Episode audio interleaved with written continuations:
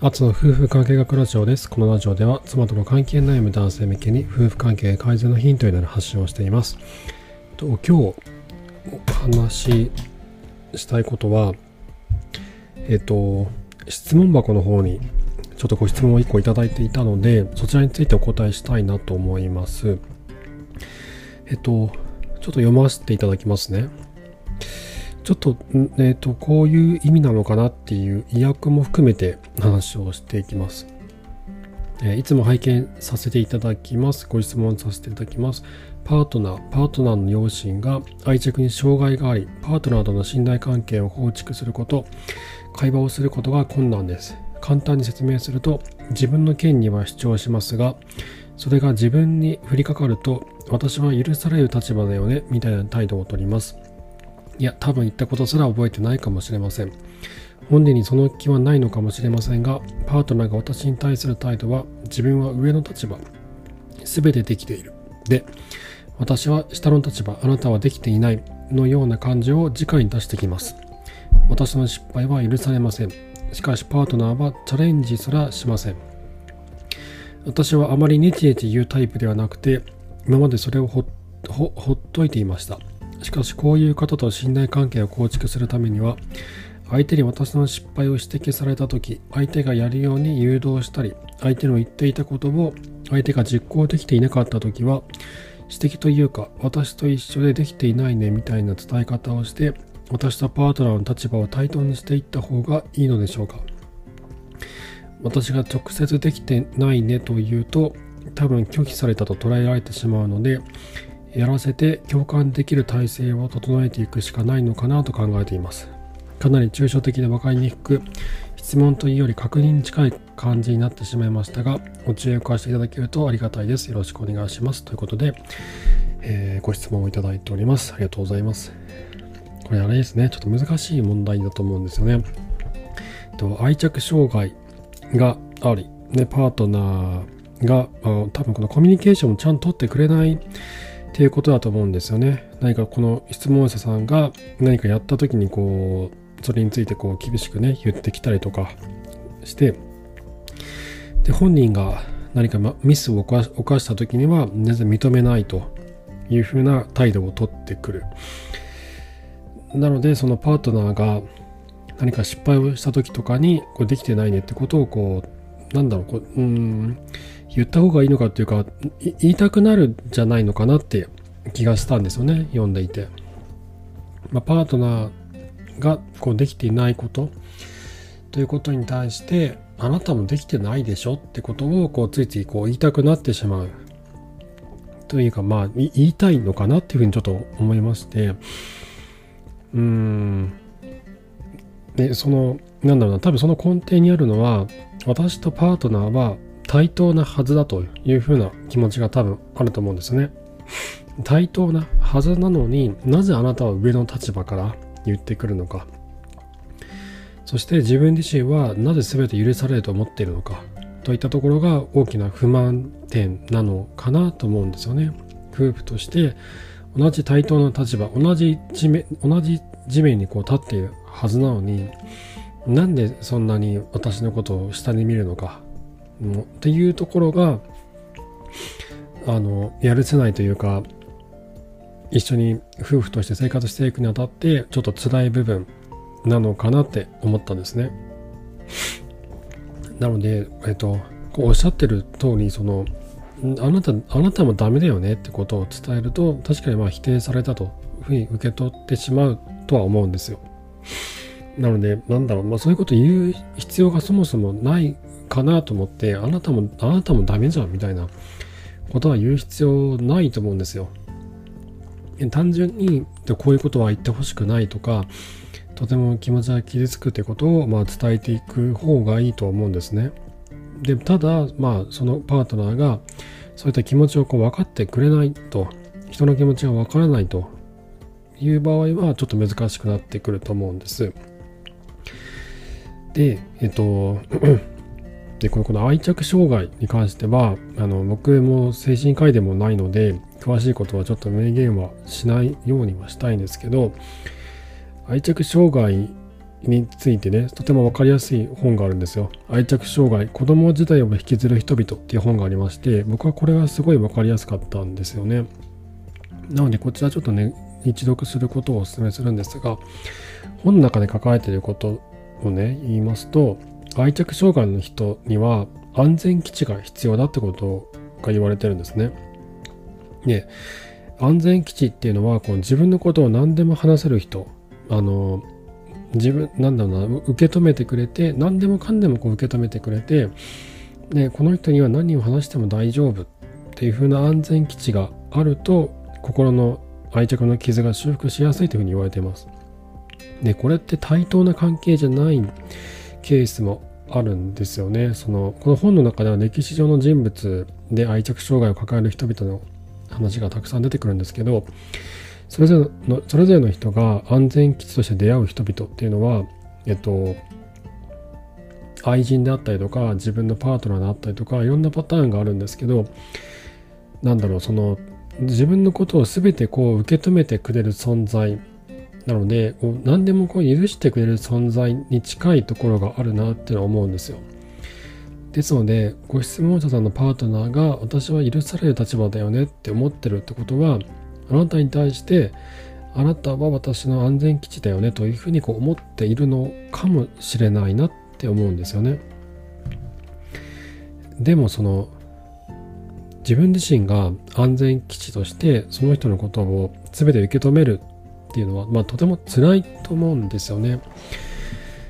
でもただその自分がそういうふうに相手から見られてるんだこの人はこういうふうに思ってるんだっていうことが分かるだけでも少しは楽になるのかなと思うのでこの愛着障害子供時代を引きずる人々が何かしらのヒントになるかもしれないなと思っています。であと本の中で書かれているのは、えっと、愛着の傷を修復するためには幼い頃に不足していたものを取り戻すことが重要だと書かれてるんですね。それはつまり赤ん坊の頃からやり直すってことなんですよね。で親に親からとても冷たい仕打ちを受けていたとかっていうケースであれば本の中にも書いてあるんですけどいい大人が、えっと、こう抱っこしてほしいとか一緒に寝てほしいとかっていうふうに言うそうなんですよ。でこれは幼い頃に、えっと、得ることができなかった愛情を大人になった今からそれをこう取り戻していくっていうことなんですよね。でそういった過程が愛着の傷を修復するにあたっては重要になるってことが書かれてます。でこれって自分の年老いた親にもそれやってもらうわけにもいかなかったりするじゃないですか。でそうなると修復にあたる人というのが親以外の別の人が必要になってくるんですよね。でおそらくその結婚している人の場合はその修復に当たる人もしくは、えっと、修復にその愛着障害を抱える人が修復のためにこう、まあ、利用するっていうわけじゃないんですけど修復自分の修復自分の傷の修復のために頼りにする人はパートナーになるのかなの無意識のうちにそういった風な役割をパートナーに求めてしまう傾向があるのかもしれないなと思うんですよね。一番心を許してる人ということになるのでですのでご質問者さんのパートナーさんももしかしたらあなたに対して自分の愛着の傷を修復するための、えー、その修復者としての役割をあなたに求めているのかもしれないです。でその時にはパートナーにとってあなたは対等な立場なの対等な立場というかあなたのことをこう気遣ってくれたりとかするような存在にはなれないのかもしれないですもしかしたら。でここはまあその人それぞれの夫婦関係であったり人間関係であったりするところが大きいと思うんですよね。なのでそのあなたのパートナーがまどういった愛着障害が抱えているのかもしくは本当にそれが愛着障害なのかっていうところを確かめるためにも一度この愛着障害子供自体を引きずる人々を読んでいただいてその上で自分のパートナーがどういったカテゴリーに入るのかそして自分はパートナーにとってどういった存在であるべきなのかもしくはどうありたいのかですね。あなた自身がどうありたいのかっていうところを考えてみるといいのかもしれないなと思いました。ちょっとあの歯切れの悪い回答で申し訳ないんですけど 愛着障害そうですね。なんだろう。まあちょっとね断言できするのもちょっとうん怖いというかっていう部分もあるのでもうちょっと何ですかね。こういった本を読んでその知識を頼りに、まあ、どのように対応していくかっていうところを考えていった方がいいのかもしれないなって思いました。であとはですね最近すごい予約が取りにくいらしいんですけど、えっと、メンタルケアの、えー、お医者さんで、えっと、お話を聞いてもらったりするとより詳しい話、まあ、精神科医の方が、まあ、プロですんでその自分のパートナーはどういったあの障害、まあ、愛着障害なのかっていうところを詳しくこう診断してくれたりとかしてくれると思うのでパートナーを連れて行ければいいんですけど、まあ、行けなければあのご質問者さんだけでもお話を聞いてもらってどういうふうに付き合っていったらいいのかっていうところを相談してみるといいかもしれません。でもし、えっ、ー、と精神科医の予約がなかなか取れないとかであれば、えー、とご自分でまずは本などを読んで、えー、あのパートナーの状況について学んでいくっていうのがいいかもしれないですね。では僕は、まあ、一度そういった本を読んで自分なりに知識をつけて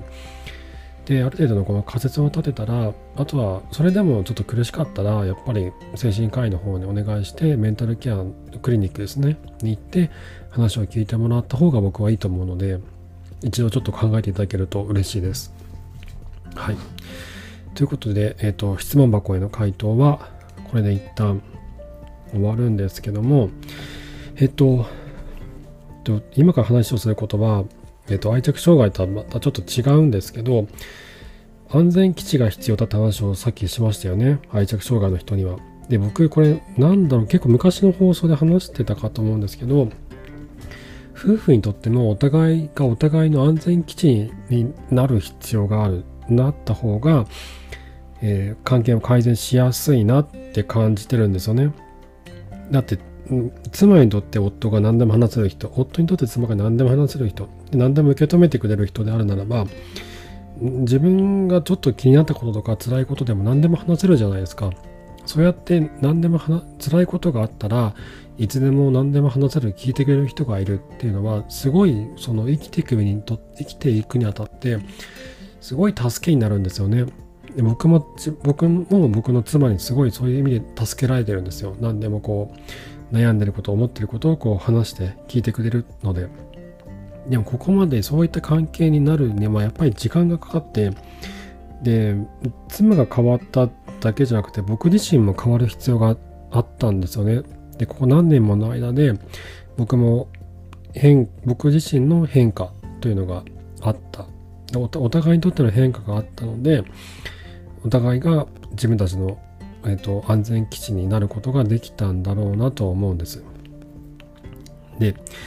その安全基地になるためにやっぱりその共感が大事なんですよね。妻が言ったことに対して共感する。夫が言ったことに対して共感する。これが双方向性を持たないと、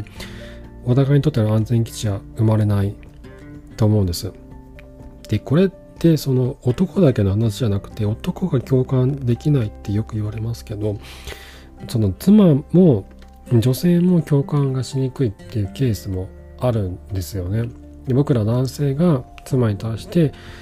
えー、何かこう愚痴を言ったりとか弱音を吐いたりとかした時に妻が「いやそれ私わかんないから」とかっていうふうに言われてしまったりとかっていうことがあると思うんですよ。でそのそういうことがこう多いとあこの人に何か言ってもまたこの間みたいに嫌な思いするだけだなって思って言いづらくなっちゃうんですよね。質問質問っていうかその不満とか愚痴とかね弱音を吐いたりするのが。聞いてくれないから嫌になっちゃうんですよ。でそういった時におすすめなのはあのなんだろうそのアドアドバイスはいらないんだって。ただごめんちょっとただ聞いて聞いてほしいなって。でそうだよねってただただそうだよねって言ってほしいだけなんだけどって言って話をする。そうすると向こうもあなんかちゃんと気の利いたこと言わなきゃダメなのかなとかそういうことをこう考えずに進むんですよね。あただ聞けばいいのねとそうだねって言ってあげればいいのねってあらかじめ答えを教えてもらえれば話を聞くことも楽になると思うんですよね。でこれって女性がよく使うテクニックでただ私はただ話聞いてほしいだけなのってよく言うじゃないですか。余計アドバイスいらないのって。これ逆も同じなんですよね。僕ら男性から妻に対しても余計なアドバイスはいらなくてただそうだったんだね大変だったんだね辛かったねってただ言ってほしい時ってあるじゃないですか。だこういうふうに言ってほしいんだってことを言えば妻の方もあそういうふうに対応すればいいのかって分かるんですよ。でこれどうどうしたらいいのか分からない女性ってやっぱいるんですよね。やっぱりいろんな人がその人間いろんな性格ありますんで。だから妻がなかなか僕ら夫側の弱音を聞いてくれないとかっていう場合は、えー、ただただ聞いてほしいだけなんだ。ただそうだよねってただそういうふうに言ってほしいだけなんだってアドバイスは別に求めてなくてこうなんかちょっと愚痴りたい時とかあるじゃんってただそういうふうにちょっと言いたいだけなんだけどさっていうふうにこう前置きをした上で話すと向こうも、まあ、そうなんやねと大変なんだねっていうふうにただなんだろう。ただそれだけ言えばいいんだなってことがわかると思うんですよね。そう。はい。ただねこのそ男音その女性から男性に対してのえっ、ー、とん？女性？あ男性から女性に対しての共感があんまできないっていう話はよく言われるけど逆もあるんだぞっていう話はちょっと今日は最後にしたかったのでお話をしました。もう男性が女性にこういろんなちょっと弱音を吐いたりとかしても女性が「えそれさ分かんないし」とか「じゃ他の人に言ってよ」とかっていう風になるっていうケース。もある。でこれねちょっと僕ら男性としては男性としては傷ついてしまってもうもういいかなってなっちゃったりするんですよね。じゃあそういう時にはただただ聞いてほしいだけなんだけどとかただそうそうなんだねとかでただ言ってほしいだけなんだっていうふうにこう伝えた上で話をする。だからなんだ、まあ、別にアドバイスいらないんだけどちょちょっと聞いてよってこんなことあってさみたいなもうなんか女性の井戸端会議みたいな体でこう話をして全然アドバイスいらないからただちょっと聞いてくれみたいなっていう風なあえてそういうノリを作っていくってことも時には必要なのかなって思うんですよね。それが1回2回あれば向こうも3回目4回目の時に、まあ、ああああいう感じでねああいう感じなのねって、まああいう感じで返せばいいとねってだんだん分かってくると思うんですよね。はい。ということで、えっと、今日は質問箱への回答と、え共感ができないのは男だけじゃなくて女もだぞという話をさせていただきました。えー、妻との関係に悩む方の参考になれば幸いです。えっ、と、質問箱の方をですね、リンクに放送の説明欄に貼ってますので、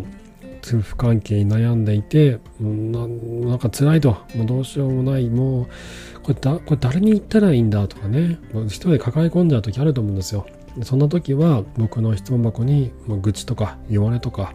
どこれどうしたらいいんですかみたいなっていうことをねもう自由にも書いてバンバン送ってもらって構わないので僕の方でそれを読んであの僕なりに回答をさせていただきますのでいつでも何でも送ってください。であとこの妻との関係を改善しようと思った時に一番大事になるとか必要になるのは仲間の存在なんですよねアルコール中毒とか薬物中毒か立ち直った方が最も言うセリフが仲間の存在が最も頼りになったかあの構成の際に役に立ったとおっしゃるそうなんですね。一緒の方向を見て同じような悩みを抱えて分かってくれるその人の悩みを分かってくれるまあ夫婦関係で言うならば妻との関係の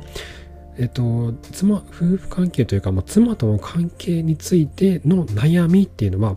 同じように悩んでいる人だったりとか、同じ男性でなければ、わからないこととか言えないこととかもたくさんあるんですよ。恥ずかしくて言えないこともあるし、だって弱音を吐くっていうこと、なかなか普通にできないじゃないですか、僕ら男性って。職場でも言うわけにもいかないしね、上げ足取られたりとか、なんかこう、後から利用されたりとかもするし、言われなんて吐く場所ないんですよ、どこにも。ましてやそれが妻との関係、妻とセックスができませんとか、妻が口を聞いてくれませんとか、そんなことをね、話せる人はね、ほとんどいないんですよ、どこにも。で、これをたった一人で溜め込んでいくと、こうどんどんどんどん辛くなってくるんですよ。でそこから一歩踏み出す勇気が関係改善においた事情なんですけどじゃあ具体的に何をどうしたらいいんだと。自分の場合はどうしたらいいんだと、まあ、共感が大事だ。感謝の言葉が大事だった分かったと、まあ、分かってると。だって本にたくさん書いてあるもん。どの本を読んだって同じこと書いてあるんですもん。だけどいつどういうタイミングで言えばいいんだ。自分がなぜそれを言えないんだろう。まずその自分がなぜそれを言えないのかっていうのをこう分析するところから始めないといけないんですよね。そしてその上でじゃあどうやったら自分は言えるようになるんだろう。どうやったら妻との関係が改善できるんだろうと。でもしくは、えっと、夫婦関係のその関係性が特殊なパターンで、えっと、どの、まあ、一般的な感謝共感といったそういう教科書通りテキスト通りにはうまくいかないケースもあったりするわけで。でそんな時にはどうしたらいいんだろう。答えがどこにもない。問題それをクリアするためにはどうしたらいいんだろうってなるんですよでその時に頼りになるのは仲間の存在であって一緒に前を向いて歩いてくれる伴走者の存在だと思うんですね。で僕はノートのサークル機能を使ってアツの夫婦関係改善カウンセリングタイマスという名前で妻との関係悩む方の、えーと、ご相談に Zoomを使ってあののあのやらせていただいてます。僕自身も同じ悩みを抱えてなんとかその暗いトンネルを抜けることができたんですね。で同じようにそのトンネルの真っ只中にいる方と僕はお話を今もずっとしてます。でそこから得られた経験などもシェアしながら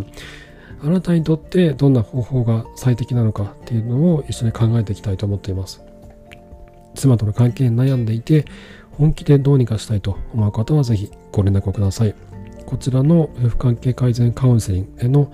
リンクも放送の説明欄に貼ってますのでいつでも何も気にせずにご連絡をください。お待ちしてます。はい。ということで、今回も最後までありがとうございました。もう、あれですね。先週休みがめっちゃ多かったですよね。祝日が多かったんで、子供たちが家にいる期間が長くて、もう僕も妻も疲れ果てちゃって、今日月曜日なんですけど、この収録してるの月曜日なんですけど、もう全然仕事にならないというか、もう疲れ、疲れ果ててました。